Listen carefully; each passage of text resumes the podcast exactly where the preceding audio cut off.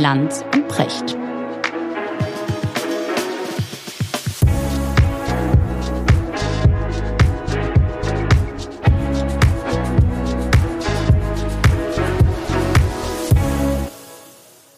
Schönen guten Morgen, Richard. Guten Morgen, Markus.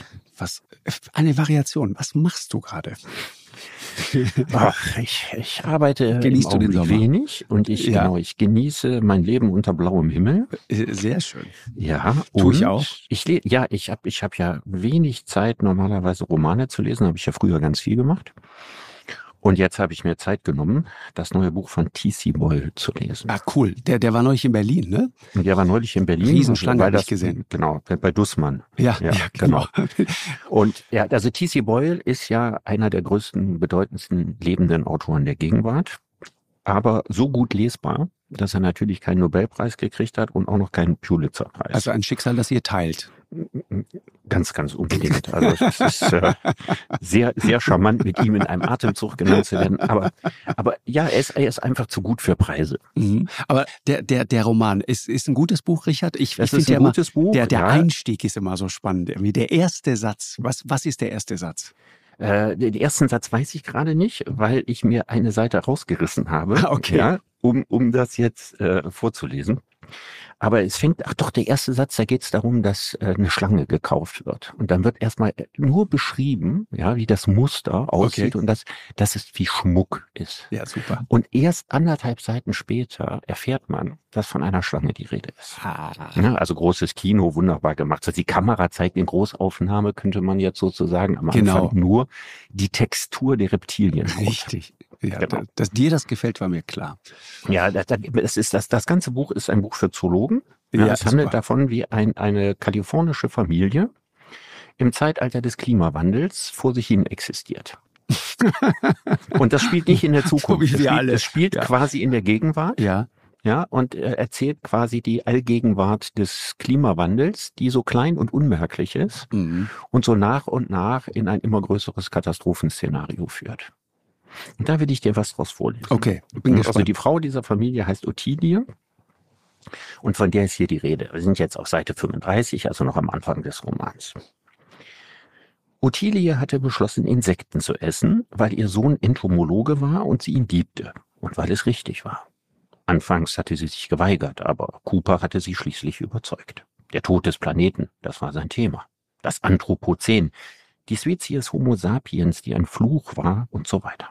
Die Eisbären, die Monarchfalter, die Frösche. Der Planet stirbt, siehst du das nicht? hatte er sie gefragt. Nein, geradezu angeherrscht, als er das letzte Mal zum Abendessen da gewesen war. Und seitdem waren jetzt fast zwei Monate vergangen. Genug Zeit, um die Sache von allen Seiten zu betrachten. Ja, sie sah es. Und sie fühlte sich schuldig für den Anteil, den sie daran hatte. In westlichen Industriegesellschaften verbraucht jeder Mensch 35 mal mehr Ressourcen als der durchschnittliche Inder oder der Afrikaner. Doch was konnte sie schon tun? Außer ihre Kreditkarten zu zerschneiden und alles, was ins Haus kam, bis auf den letzten Rest zu recyceln. Mit dem Letzteren hatte sie kein Problem. Sie trennte den Müll ja ohnehin und kompostierte den größten Teil der organischen Abfälle. Das mit den Kreditkarten war schwieriger, denn man musste ja Dinge kaufen, um die Wirtschaft in Schwung zu halten. Also ließ sie sich ihre Kreditkartenabrechnung und alle anderen Rechnungen papierlos übermitteln. Das war immerhin ein Schritt in die richtige Richtung. Großartig. Es ist sozusagen, Großartig. du denkst groß, ja, und am Ende kommt elektronische Übermittlung Ja, von Kontoauszügen dabei Genau. raus. Großartig. Und das, finde ich, ist eine minutiöse Beschreibung dessen, was gerade auf dem Welttheater gespielt wird. Mhm. Ja, also ich glaube eher, dass die Menschen sich an die ewige Abfolge von Katastrophen im Zuge des Klimawandels gewöhnen werden, als wir es tatsächlich schaffen, das Steuer rumzureißen. Und das ist eine ziemlich bedrückende Einsicht unter blauem Himmel. Naja, das ist deswegen ja auch so interessant. Ich meine, ich weiß nicht, ob du es mitgekriegt hast. Äh, am Wochenende, also in Deutschland, tobt der Heizkrieg. Äh, ich, ich, ich, ich lese dir, lese dir mal ein paar Schlagzeilen der letzten Wochen von Bild vor. Heizhammer. Habecks Heizhammer würde uns 590.000 Euro kosten. Oder andere Schlagzeile. Der Heizhammer sprengt den Sozialstaat. Der Heizhammer ist eine Atombombe für unser Land. Unsere Mieten werden explodieren. Oder andere Schlagzeile. Wärmepumpen muffeln droht Megastrafe und so weiter.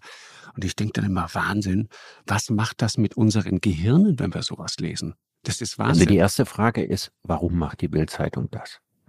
Es geht ja darum, im Grunde genommen etwas umzusetzen. Das hat ja auch der Altmaier äh, bei dir in der Sendung unlängst gesagt. Etwas umzusetzen, was ja schon die Vorgängerregierung, ja. ja die große Koalition weiter beschlossen hat, dass ja klar ist, dass im Sinne des Klimaschutzgesetzes solche Dinge folgen müssen. Ja, das ist, das ist ein total interessanter Punkt. Wir, wir haben das auch nochmal sauber rausgearbeitet und darüber geredet. Es ist egal, auch wenn Friedrich Merz Kanzler wäre, er müsste das machen.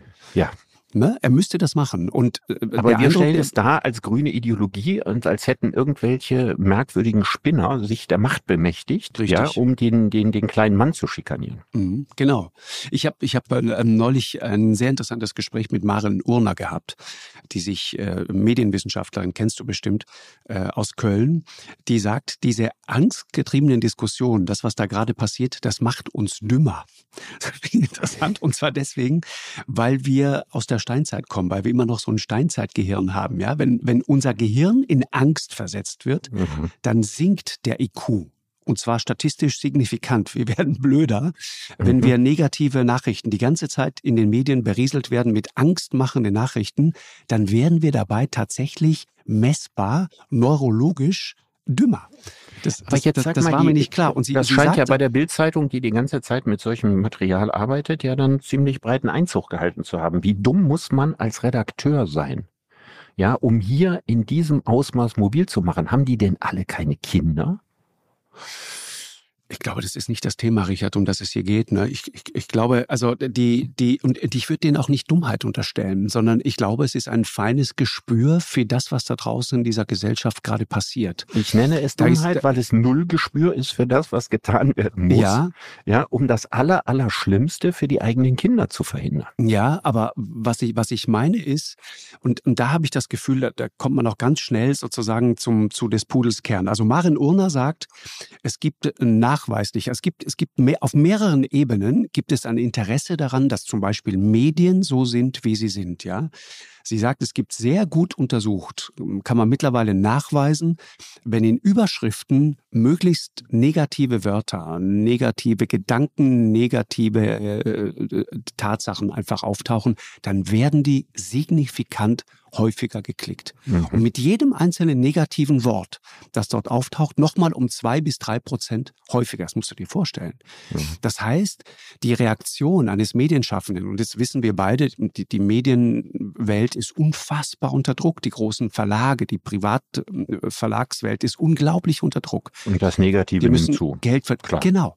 So, das heißt, negative erstmal über Personen, ja, negative über genau. Gesetze und so weiter. Genau. Du setzt da erstmal eine Überschrift hin, die maximal negativ ist, weil dann hat sie eine Chance, geklickt zu werden. Und Überschriften, die, die deutlich positiver sind, werden einfach nicht geklickt. Das klingt wie so eine banale Erkenntnis sozusagen aus, weiß ich nicht, aus, aus äh, äh letzten 30 Jahren oder 40 Jahren Mediengeschichte.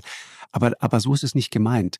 Im, Im Zeitalter digitaler Medien, sagt sie, ist es so, dass das nochmal unglaublich an Fahrt aufgenommen ja, hat. Ja. Und das hat was damit zu tun, dass wir eben dieses Steinzeitgehirn besitzen, das unglaublich auf Angst reagiert, weil natürlich, du kannst das bestimmt noch viel besser erklären, ein, ein Gehirn, das, das, das sozusagen aufmerksam ist und, und immer äh, achten muss, an welcher Ecke lauert der Säbelzahntiger. Ja. Mhm, keine Kapazitäten übrig hat, so, um in Ruhe über etwas deswegen macht oder es um dich, vom Ende her Genau, deswegen ja. macht es dich dümmer, deswegen macht es dich sozusagen, im Grunde bist du, äh, was das Denken angeht, im Gehirn in einer Sackgasse unterwegs.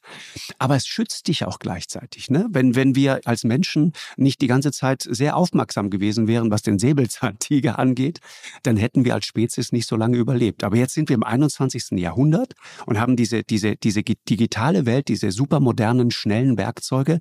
Nur unser Gehirn ist nicht mitgekommen und hat das nicht verstanden. Das ist ein Riesenproblem. Ja, wir benutzen diese Werkzeuge, um unsere Animal Spirits zu bedienen. Genau, ne? richtig. Also unsere tierischen Reflexe und äh, alles das, was uns äh, auch mit den Lebewesen teilt, die nicht in aller Ruhe über ihr Leben und die Zukunft nachdenken können. Aber nun sind wir ja historisch in einer Situation, 21. Jahrhundert, 20er Jahre des 21. Jahrhunderts, in der Situation, dass wir wissen, dass die gesamte Menschheit auf dem Spiel steht, dass wir langfristig planen müssen, dass wir alle zusammenarbeiten müssen, dass wir ganz große Strategien brauchen, weil sonst alles den Bach runtergeht. Mhm. Ich meine, in so einer Situation äh, in allererster Linie jetzt so naheliegende Ängste zu schüren, statt sich auf die wirklichen Ängste zu konzentrieren.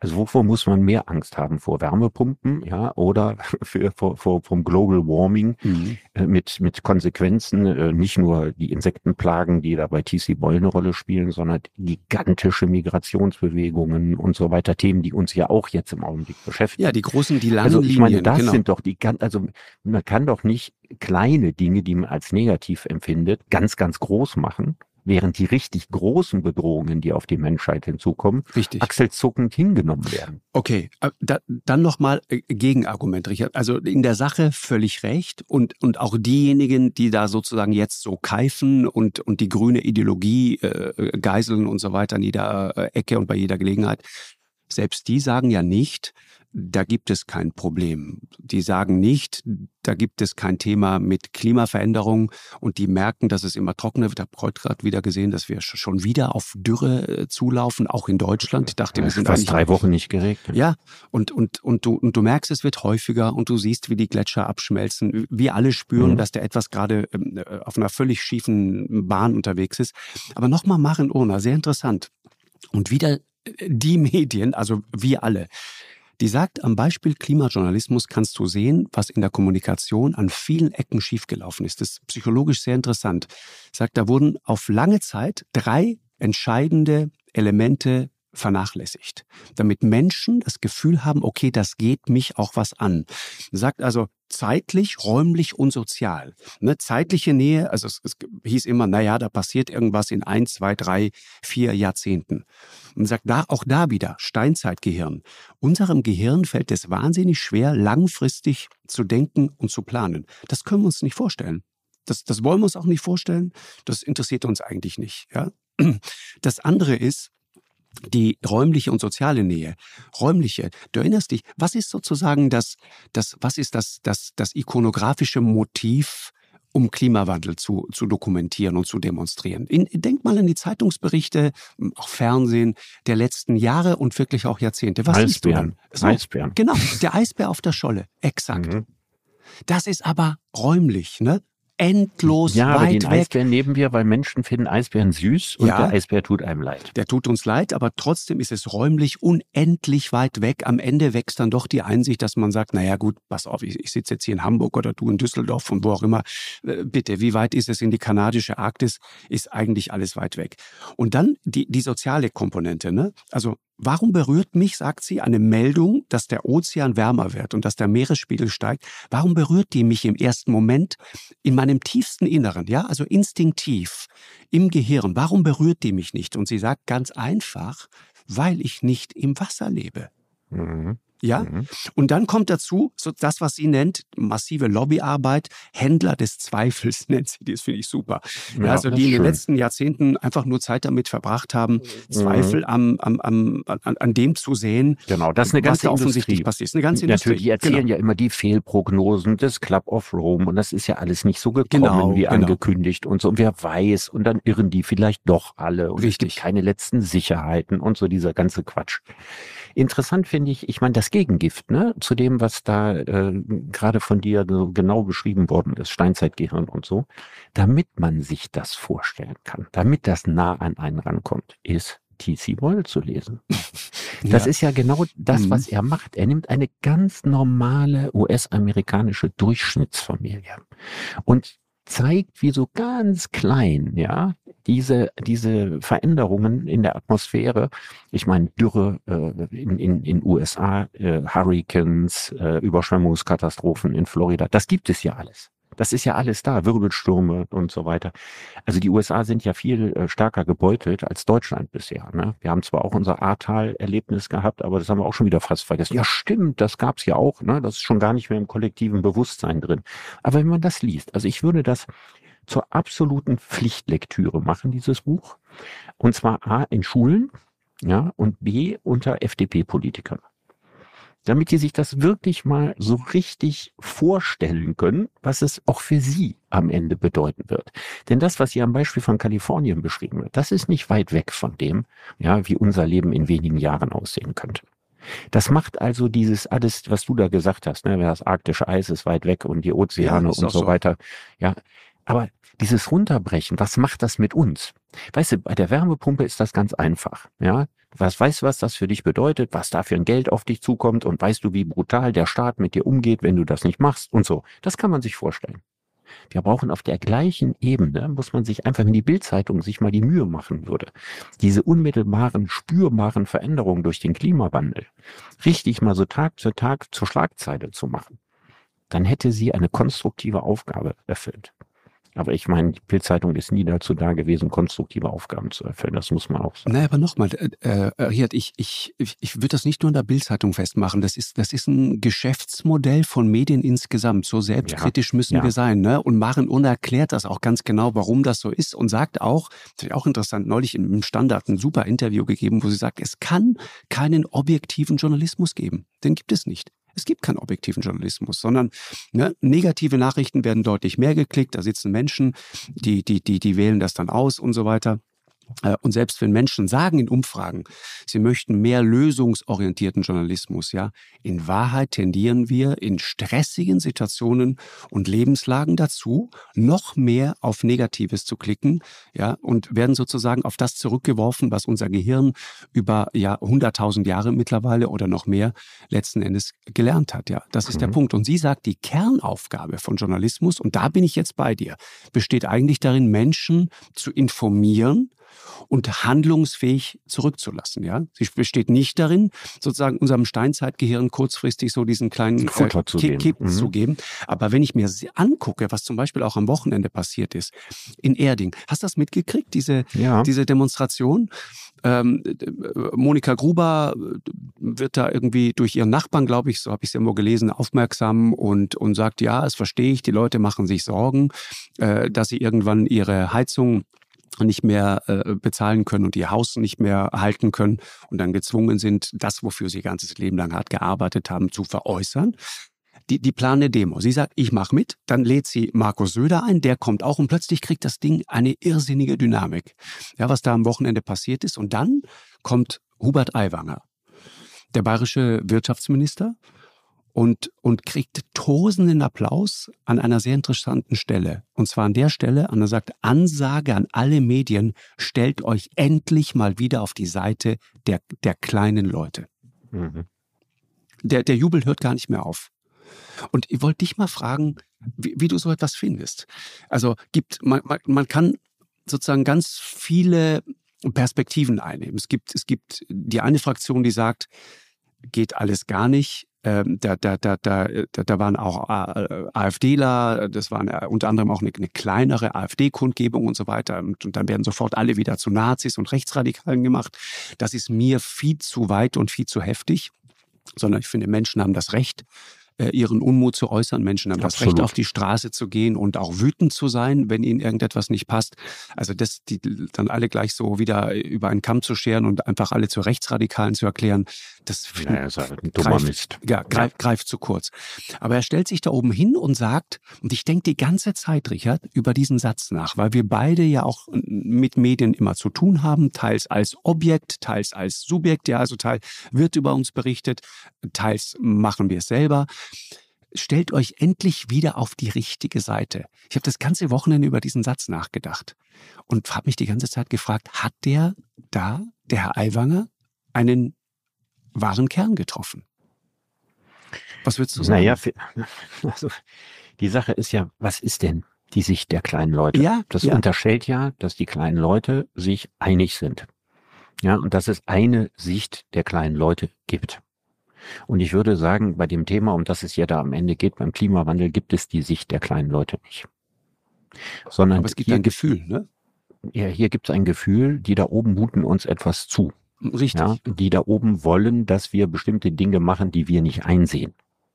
So, das kann ich irgendwo nachvollziehen. Und jetzt haben wir auf der anderen Seite das Problem, wenn wir beim Klimawandel darauf warten, bis jeder Einzelne alles bis zum geht nicht mehr eingesehen hat und bereit ist, sein ganzes Leben zu ändern, dann brauchen wir gar nicht weiter darüber nachzudenken. Das heißt also, wir sind in der schwierigen Lage, dass der Staat daraus Vorgaben zu machen. Und zwar egal, welche äh, Regierung was wie wo beschlossen hat. Ne? Also hier Klimaschutzziele, die sind ja damals formuliert worden, nachdem das Bundesverfassungsgericht festgestellt hat, ja, dass wir ähm, die Rechte künftiger Generationen mit ein berücksichtigen müssen bei der Politik, die wir heute machen. Genau. Dass wir also mit anderen Worten nicht so weitermachen können, dass wir die Zukunft unserer Kinder verfrühstücken. Richtig.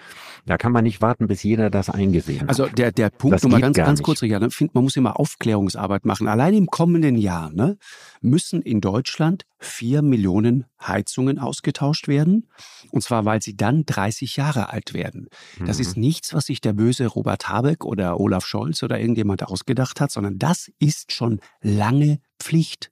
Richtig. Das ist schon lange Pflicht. Also weißt du, man kann das kritisieren. Ne? Mir fallen auch Argumente ein, mit denen man das kritisieren kann, die ich ernst nehme. Ne? Also wir schauen nach Dänemark und wir sehen, was bauen die? Ein Wärmepumpenkraftwerk. Mhm.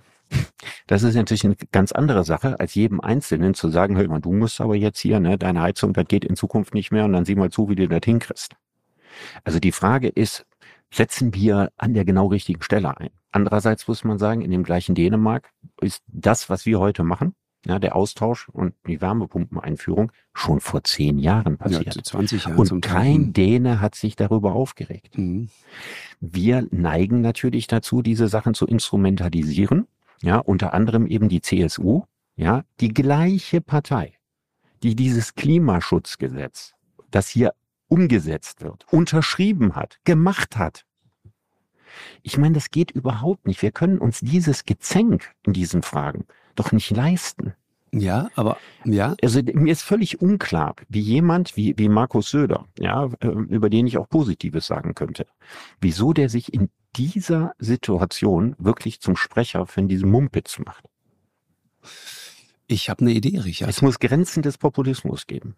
Ja, das ist, das ist, aber wer definiert diese Grenzen des Populismus? Ist es, ist es nicht in Ordnung, wenn ein, also, ist ketzerische These, Richard.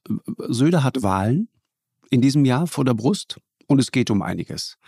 Und du siehst ja auch, was passiert, wenn man sozusagen Dinge einfach mm, nicht ernst nimmt. Wenn man, wenn man dieses Gefühl so laufen lässt. Die da oben gegen uns da unten, die nehmen uns nicht ernst. Du, weißt, in, in Thüringen steht ein, ein Landrat von der AfD kurz vor der absoluten Mehrheit. Mhm. Kurz vor der absoluten Mehrheit. Das Mhm. ist die Situation, in der wir sind.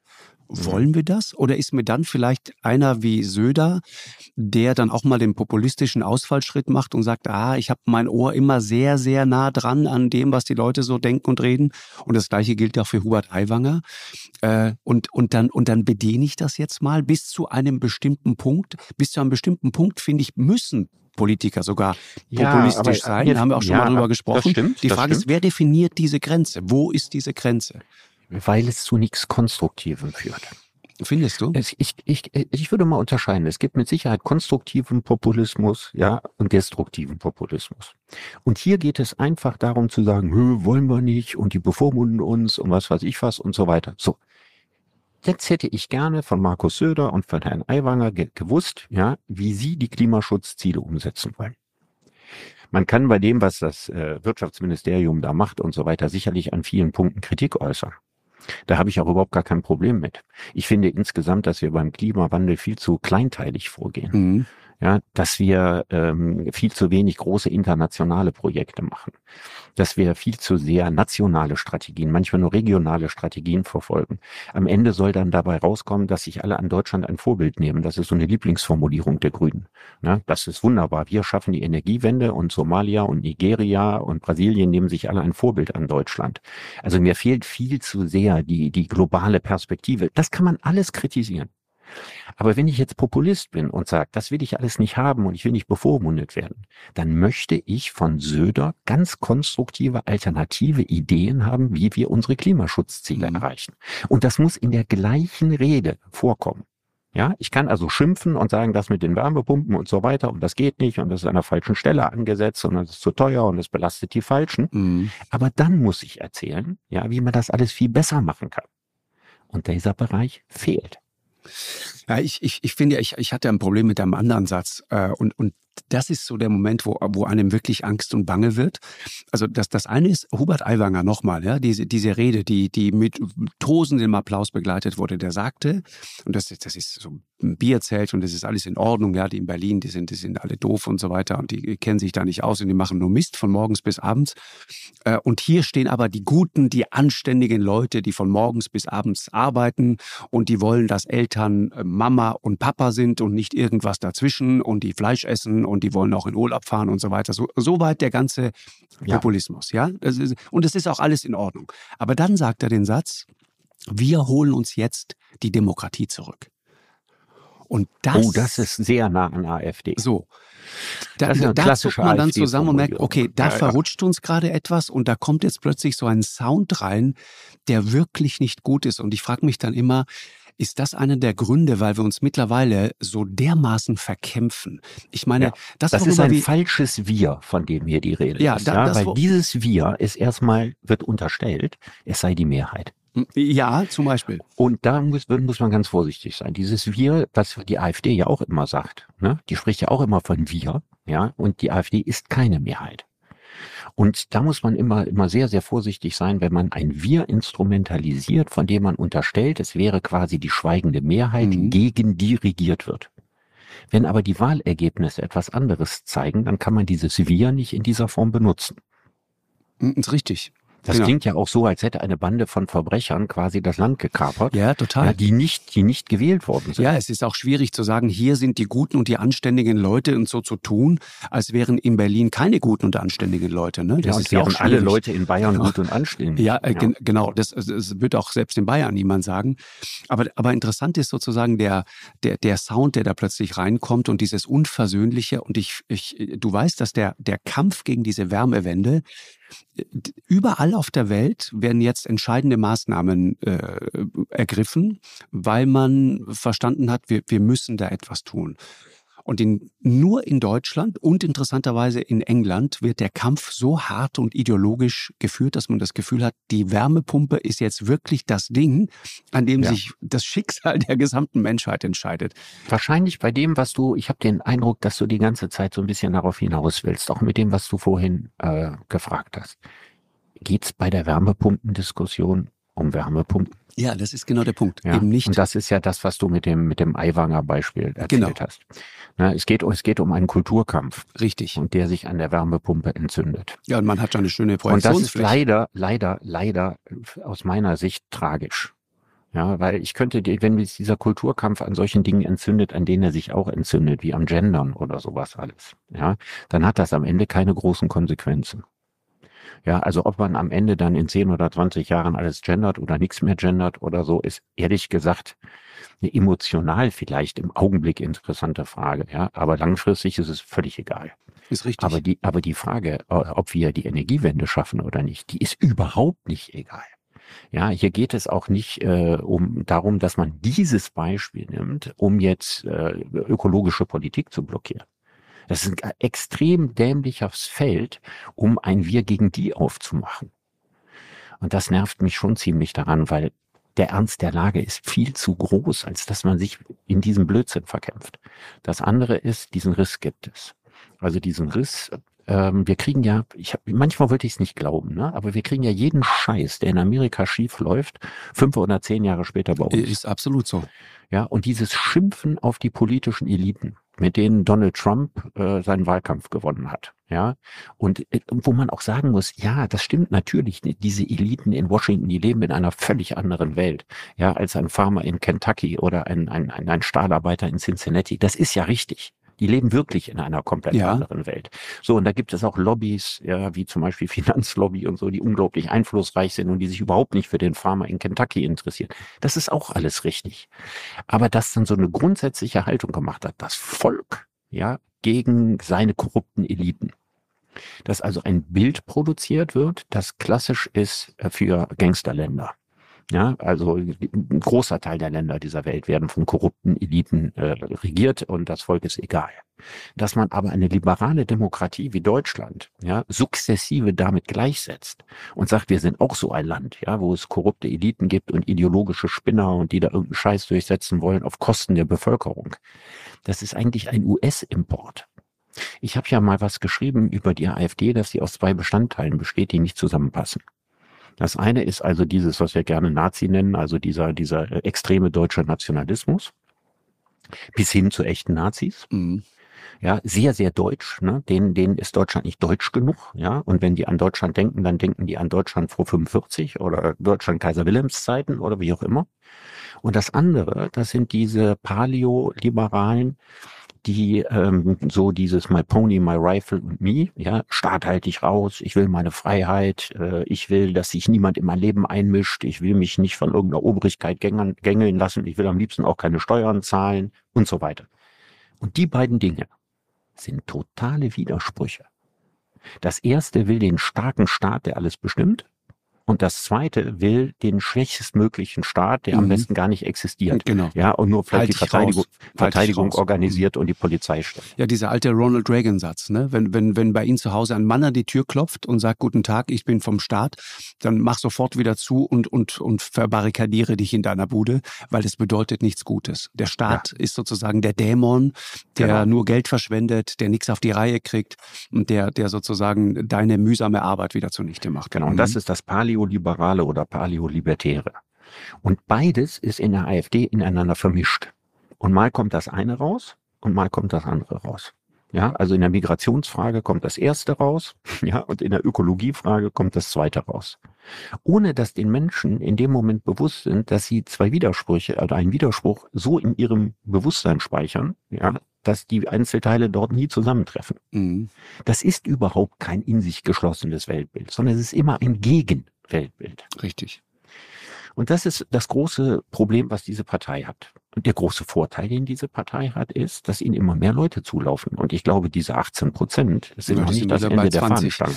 Mittlerweile naja, bei das kann, 20. Das kann auch noch ja, deutlich mehr werden. Heute eine gesehen, 19,5 Prozent. Ja, aber warum ein Söder äh, sich hinstellt und dieses Wir gegen die bedient, denn das nützt am Ende nicht der CSU. Das wird am Ende der AfD nützen. Und deswegen halte ich das für einen ganz großen Fehler, was er da gemacht hat. Ich, ich bin mir da wirklich nicht sicher. Das ist ja das, was äh, ich, ich, ich äh, fühlte mich an Michael Kretschmer erinnert, äh, der ja auch jemand ist, der, der da einen sehr harten Fight kämpft. Und zwar schon die ganze Zeit. Und ich, ähm, ich glaube, man muss anfangen, auch wirklich auf bestimmte Argumente einzugehen. Man, wir müssen zur Kenntnis nehmen, äh, dass auch wir medial müssen zur Kenntnis nehmen, dass viele Menschen das Gefühl haben, wir bilden sie gar nicht mehr wirklich ab. Wir sind viel zu weit von denen entfernt. Wir, wir, wir überfordern dieses Land. Und, und, und wenn wir, wenn die Leute dann überfordert sind und sagen, das, das passt mir jetzt aber alles nicht, dann sagen wir, guck mal, alles, alles, alles so rechtsradikal, das verstehen die alles nicht. Und dann wollen sie auch noch Fleisch essen oder Nackensteak. So geht's nicht weiter. Ich habe dieser Tage in einem interessanten Buch gelesen, Michael Sandel, kennst du bestimmt. Natürlich. Genau. Ähm, berühmter amerikanischer Philosoph, angeblich der Lieblingsphilosoph von, von Olaf Scholz das Unbehagen in der Demokratie. Mhm. Und, und der sagt in diesem Buch äh, sinngemäß und beschreibt das auch sehr genau, äh, dass sich in den demokratischen Gesellschaften hat sich eine enorme Unzufriedenheit angesammelt. Ja. Und sehr viele Menschen, vor allem aus den Arbeiterklassen, haben das Gefühl, dass sie nicht wirklich beachtet werden. Ja, das haben wir schon äh, häufig besprochen. Und er sagt irgendwie, auf die Frage, wie das eigentlich sein kann, weil eigentlich haben wir doch eine prosperierende Situation. Eigentlich geht es uns doch gut. Wir haben historisch niedrige Arbeitslosigkeit, wir haben global betrachtet deutlich zunehmenden Wohlstand und er sagt ja, aber nicht für alle gleichermaßen.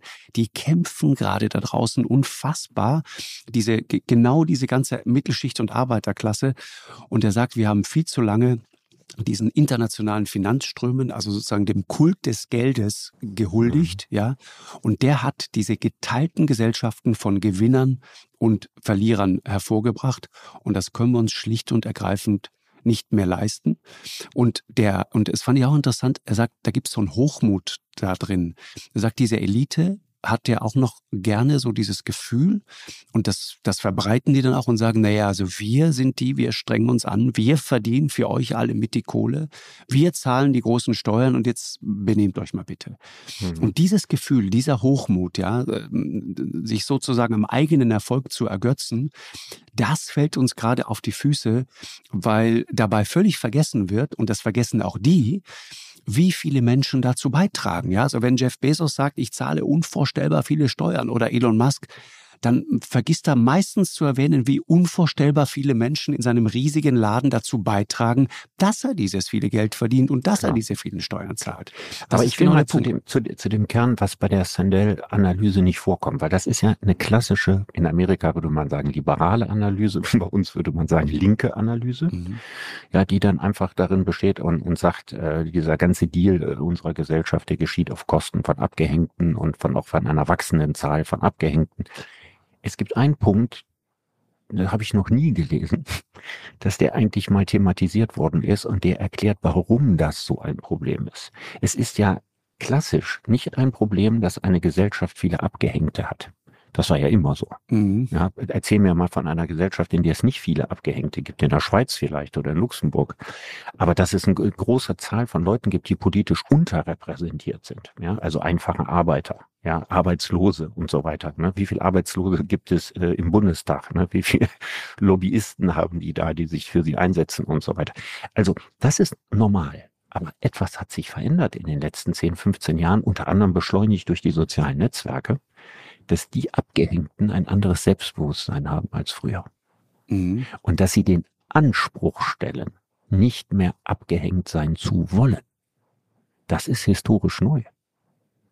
Der allergrößte Teil, auch der Arbeiter, egal ob es Gewerkschaften gab und Arbeiterbewegungen, ja, war unpolitisch war gewohnt, ja, dass auf den kleinen Mann sowieso keiner hört und dass die da oben, egal ob das jetzt äh, ein demokratisches System war oder eine Monarchie oder was auch immer, eine Diktatur, machen, was sie wollen. Mhm. Dass sie also sowieso nicht gehört werden. Heute leben wir in einer Gesellschaft, und das kann man erstmal positiv beschreiben, ja, in der jeder gehört werden will. Mhm. Und ich könnte die ketzerische These wagen, dass unsere Demokratien darauf nicht vorbereitet sind. Das ist richtig. Ja, wir kriegen richtig. dann keine ja. Konsensgesellschaft mhm. mehr hin. Genau. Wenn also diejenigen, die normalerweise die Verlierer in der Gesellschaft sind, meistens weitgehend ruhig waren. Und die waren in der Bundesrepublik schon deswegen ruhig, weil die Verlierer immer noch sahen, dass es auch den Verlierern im Prinzip von Jahr zu Jahr besser ging, über eine lange Zeit. Ne? Also 50er, 60er, 70er Jahre und so weiter, 80er Jahre zum großen Teil noch. Ja, in Relation zwar ärmer geworden, aber de, de facto konnten sie sich immer mehr leisten. So, und die hatten aber sehr lange kein politisches starkes Selbstbewusstsein. Und das haben die heute. Und man kann sagen, dass die AfD es, es schafft, vielen Abgehängten politisches Selbstbewusstsein zu geben. Mhm. Ja, und das ist sehr ja. interessant und das ist sozusagen, macht die AfD zu einem ganz wichtigen soziologischen Phänomen. Ich will immer was sagen. Ich mache das jetzt auch schon ein paar Tage. 15 äh, Jahre haben wir gerade gefeiert, ja, unsere Sendung. Ich, allein der Satz, und, und da kommen wir doch jetzt nochmal zu, zu dem Thema, über das wir auch heute unter anderem reden wollten. Wir, wir verkämpfen uns dann, die Gräben werden tiefer und tiefer, die Fronten immer verhärteter, wir können uns auf nichts mehr einigen und wir sind nicht mehr in der Lage, ernsthafter mal unsere Zukunft und das, was wichtig ist für uns, wirklich in den Blick zu nehmen. Der Satz, wir brauchen in der Migrationskrise zum Beispiel, brauchen wir eine europäische Lösung. Mhm. Diesen Satz, den habe ich, ich weiß nicht, habe ich den 3000 Mal gehört oder 4000 Mal oder 5000 Mal? Ich habe noch einen zweiten Satz, den würde ich gerne daneben stellen. Sagen wir welchen. Also das eine ist, wir brauchen eine europäische Lösung. Ja. ja. Was am Ende heißt, es passiert nichts anderes, als dass irgendwelche äh, Grenzschutztruppen vergrößert werden und, und, und Zäune größer gemacht und was weiß ich das, was. Ja. ja, das ist ja das, das ist das eine. Das läuft ja immer darauf hinaus. Also es läuft immer auf defensive Strategien, nie auf proaktive Strategien hinaus und damit direkt verbunden. Es gab einen Satz in dieser ganzen Migrationsdiskussion, 2015, jetzt ist acht Jahre her, ne? als, als, als die Leute aus Syrien kamen und dann die große Flüchtlingskrise kam. Da gab es einen Satz, da waren sich alle einig. Wenn man den in eine Rede machte, kriegte man immer Beifall, egal wer den machte. Und das war, wir können nicht alle aufnehmen, wir müssen die Fluchtursachen bekämpfen. Richtig. Jetzt würde ich gerne mal von dir wissen, Markus, welche Fluchtursachen haben wir in ja. den letzten acht ja. Jahren bekämpft? Ja, genau. Wir haben keine aktive, proaktive offensive Flüchtlingspolitik gemacht, sondern eine rein defensive Flüchtlingspolitik, wo man sich wechselseitig, ja, du übernimmst, du musst die aber nehmen, nee, die will ich nicht, nimm du die und so. Ja, ja klein, klein. Klein, klein. Totales Klein, Klein. Und außer Grenzen schützen und besser schützen, ja, ist am Ende fast nichts passiert. Man hat acht Jahre, ich meine, acht Jahre ist eine riesenlange Zeit, Zeit gehabt, um was gegen Fluchtursachen zu tun. Und die Folgen des Klimawandels, ja, also Vergrößerung äh, der, der ariden Gebiete, der Wüstengebiete in Afrika, ja, mit all dem, was dazu führt, zu, zu Kriegen, instabilen Regierungen, Migrationsbewegungen und so weiter. Wir machen so gut wie überhaupt nee, nichts. Richtig. Und es wäre so viel günstiger, das zu machen. Weil wir können unsere Grenzzäune noch so hoch machen und wir können noch so viel Patrouillenboote irgendwo hinschicken. Wir werden uns ab einem bestimmten Punkt gegen gigantische Migrationsbewegungen nicht schützen können. Wir sind unser mhm. eigene, eigenen äh, Fortbestandeswillen enorm gezwungen, uns an die Fluchtursachen ranzumachen. Und ich habe immer das Gefühl, ich weiß das ja nicht, ich arbeite ja nicht in so einem Ministerium, ne? aber man würde doch denken, man muss langfristig planen, man muss proaktiv planen, man muss europäisch konzertiert planen. Ich habe schon auch bei diesen Ökosachen immer das Gefühl, jeder kocht sein eigenes Süppchen. Ja, da gibt's natürlich Geld von der Europäischen Union. Für dieses Projekt in Marokko gibt's Geld und für dieses Projekt in der Nordsee gibt's ein bisschen Geld und in dem kleinen Projekt arbeiten die drei Länder zusammen und da die fünf ich meine, bei dem Ernst der Lage müsste man doch eigentlich einen Masterplan machen und müsste sagen, wo können wir die meiste Windenergie herbekommen? wo in der Sahara könnten wir genug Sonnenenergie abschöpfen und so weiter?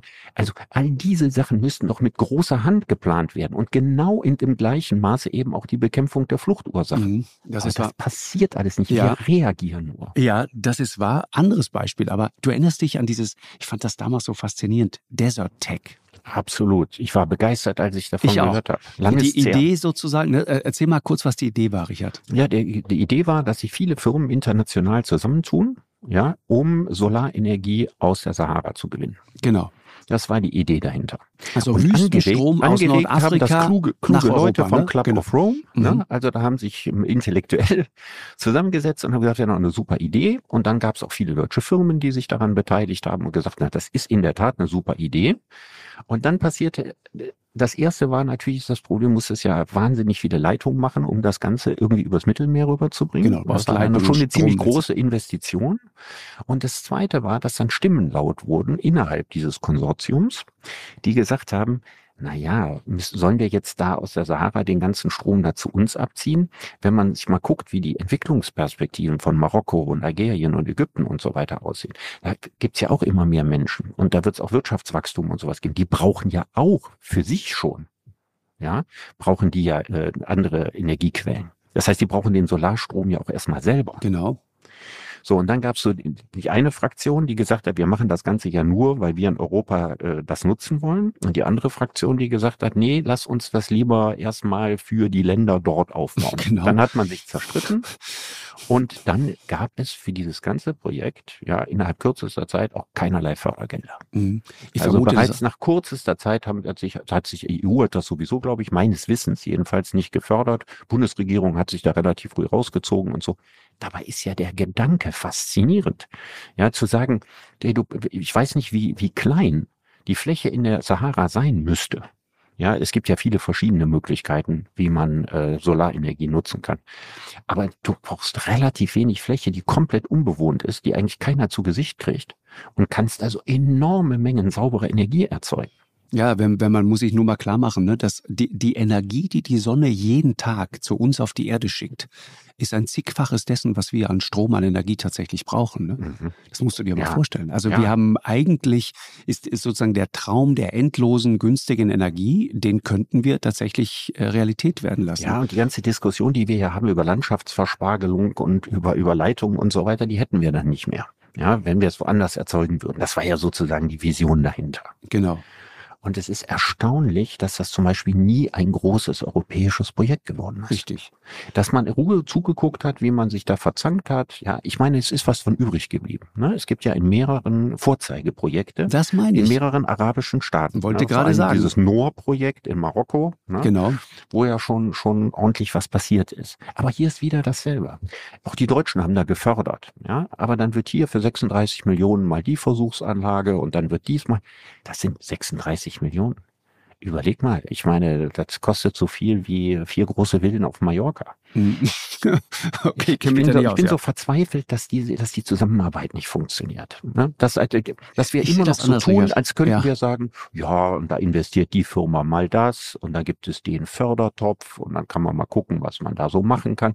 Das klingt alles so, als hätten die alle nichts von dem mitgekriegt, worüber TC Boyle sein Buch schreibt. Ich, ich bin mir, ja, ich, ich, ich frage mich manchmal, sind wir das alle oder sind nur wir das?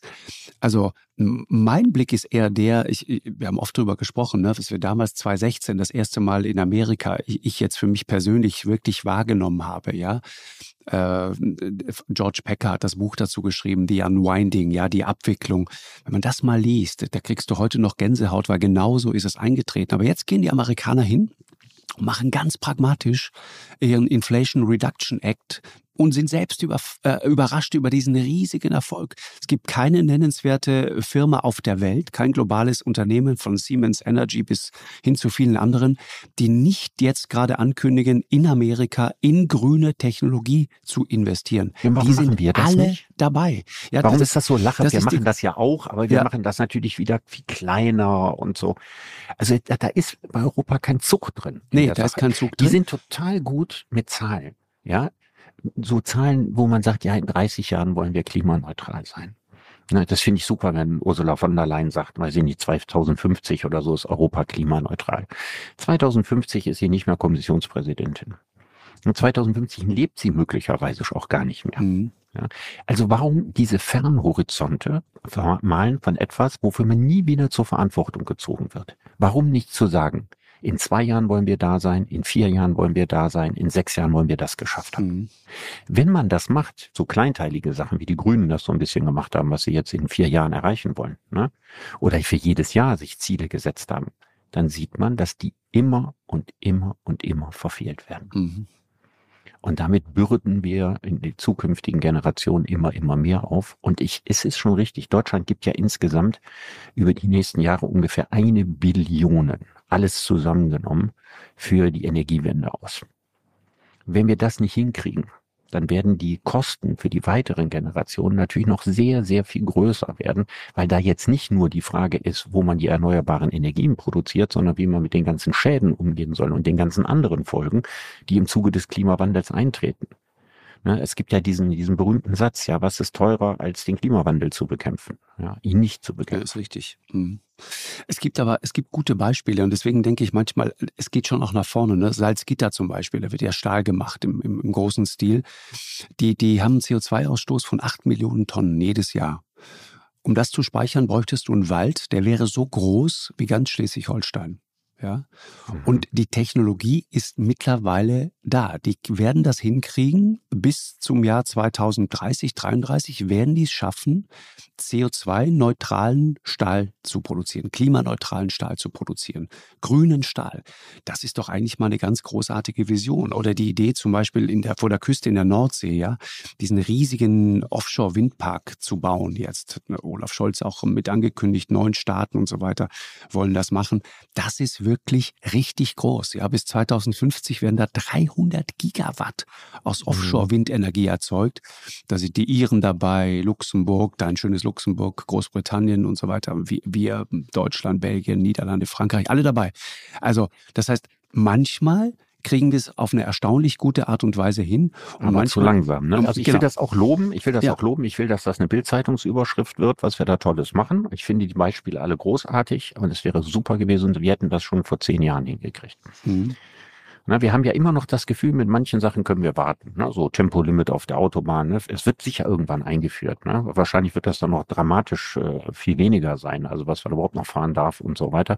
Aber alles eben so auf den aller, allerletzten Drücker, wenn man es eigentlich auch sagen kann, jetzt kommt es eigentlich auch darauf nicht mehr an. Mhm. Ich glaube, wir sind im Augenblick auf der Kippe zwischen nochmal alle Anstrengungen zu machen, die man irgendwo machen kann, mit der Konsequenz einer sehr stark erstarkenden AfD oder zu sagen, okay, dann sind wir halt die letzte Generation, die ein gutes Leben hatte.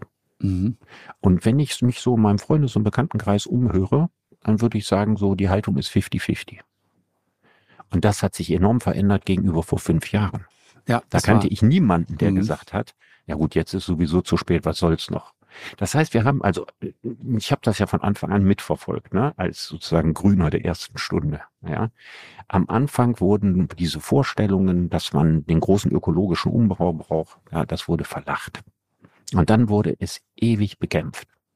Heute ist es selbstverständlich, aber heute sagen dann die gleichen Leute, die es vorher verlacht haben und bekämpft haben, ja, jetzt ist es zu spät. Mhm. Und das ist so ein bisschen die Haltung. Ich habe eine gewisse Angst davor, dass wir äh, sich so in den nächsten Jahren die Haltung durchsetzt. Geht sowieso nicht. Weißt du, was ich glaube, Richard, äh, abschließend gesagt? Ich habe neulich ein ähm, äh, schönes Stück über Vertrauen gelesen. Es gibt ja, ich, ich glaube, wir haben zu wenig Vertrauen. Ich glaube, uns ist als Gesellschaft das Vertrauen abhanden gekommen. Das Vertrauen in die Institutionen, das Vertrauen in die Leute an der Spitze, das Vertrauen, dass wir das irgendwie geregelt kriegen.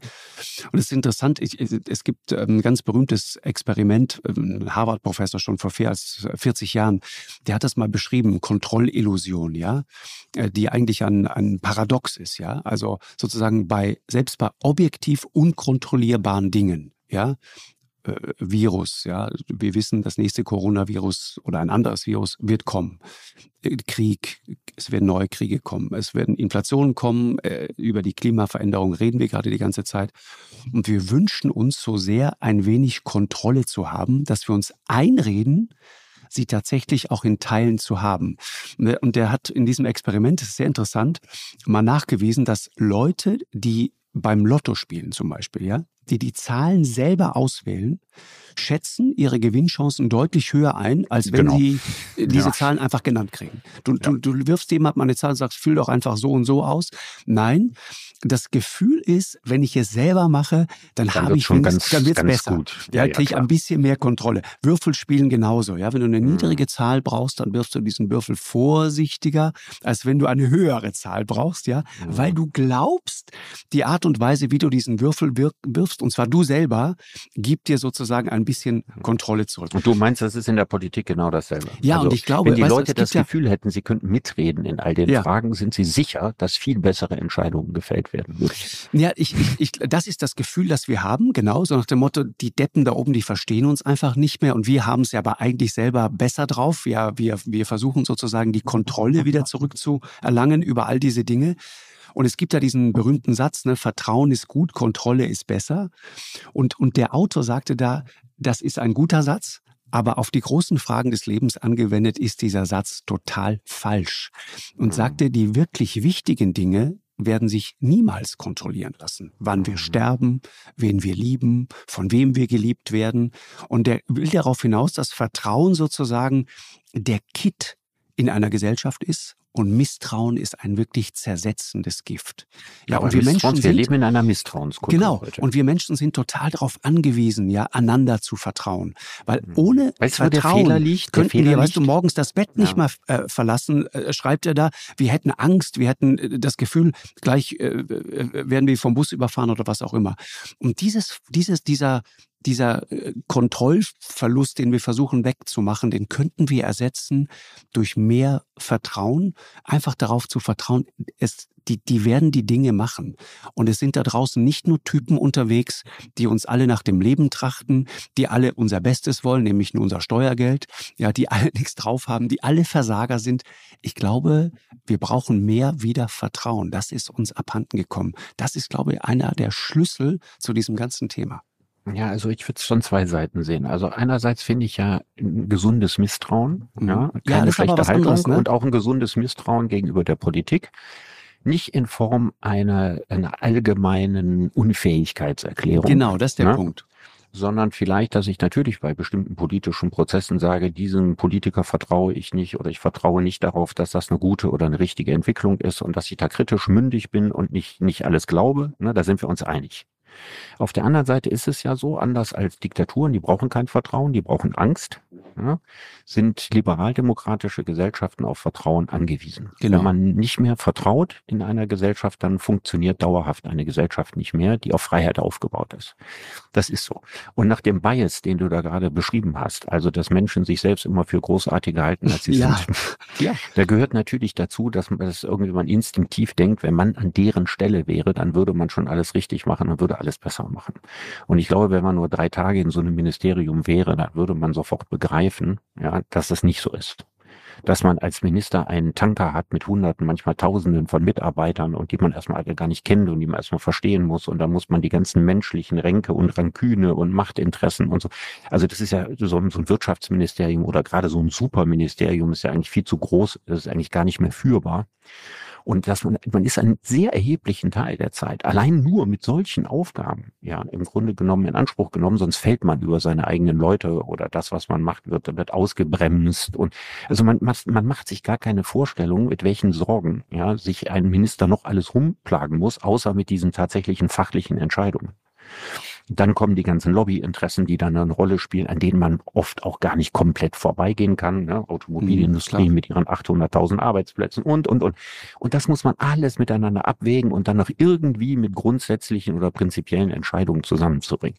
Das ist unglaublich schwierig und da überschätzt man natürlich selber, wenn man von außen kritisiert, wie einfach das doch wäre, das alles anders zu machen. Mhm. Das ist auf jeden Fall so dass man gewisses Grundvertrauen haben soll in das Funktionieren der Demokratie und dass man nicht ausnahmslos von Idioten regiert wird, ist eine wichtige Geschichte. Ja, finde ich. Aber die Frage, was ist sozusagen der richtige Weg zwischen einer grundsätzlichen Misstrauenserklärung in die Politik auf der einen Seite ja, und einem dösigen Vertrauen, dass die Dinge schon richtig laufen, das muss ja jeder in einem sehr komplizierten Prozess der Urteilsschulung für sich selbst irgendwie überlegen. Und dafür braucht man eine Menge Zeit und muss man sehr trainiert sein, über sich und das Leben nachzudenken. Und das kann in einer Demokratie nicht vorausgesetzt werden. Das heißt, du hast auch einfach eine große Anzahl von Bevölkerung, die in ihren politischen Überzeugungen großen Wert auf schnelle Lösungen legen in ihrem Kopf. Ja, und nicht aus sorgfältiger Abwägung von solchen Prozessen. Und das Einzige, was man da sagen kann, und da sind wir wieder am Anfang der Sendung, wenn wir eine Medienlandschaft haben, die das Misstrauen bis zum geht nicht mehr anreizt. Das ist der Punkt. Und umgekehrt für das Vertrauen eigentlich gar nichts mehr liefert. Das ist genau der Punkt. Dann wird es schwierig. Das ist genau der Punkt, Richard. Und ich finde, darüber sollten wir ähm, bei anderer Gelegenheit nochmal nachdenken und diesen diesen Gedanken irgendwie weitertragen. Und ich, ich merke es auch im, im Hintergrundgespräch, auch mit Kolleginnen, mit Kollegen, die häufiger auch bei uns in der Sendung zu Gast sind. Das ist etwas, das treibt die irgendwie alle um. Wir alle merken, äh, dass wir da an so einem Punkt sind, wo es entweder in die eine oder in die andere Richtung kippen kann. Und es ist auch wirklich Teil unserer Verantwortung zuzusehen, dass es in die richtige Richtung geht und nicht in die falsche. Und äh, die Diskussion, glaube ich, da stimmen wir gerade am Anfang. Die, die, ich meine, weiß der Medi wir, wir Medien und Selbstkritik, das ist so eine Sache. Da könnte ich ein bisschen was zu erzählen. Möchte ich würde sagen. ich auch sagen. Genau. Ich würde auch sagen, äh, dass du gesagt hast. Also wir sind äh, noch nicht mal im Vorschulkindergarten, Richtig. wenn es darum geht, äh, als Medienschaffende oder innerhalb des Mediensystems selbstkritisch zu sein und Kritik gut zu ertragen mhm. und zu vertragen. Also, Richard, danke dir sehr. Interessanter Austausch. Habt eine gute Woche. Ja, ja wünsche ich dir auch. Freue mich auf nächste Woche. Bis dann. Ja, ich auch. Tschüss. Also, mach's gut. Tschüss. Du auch. Ciao. Eine Produktion von M hoch 2 und Podstars bei OMR im Auftrag des ZDF.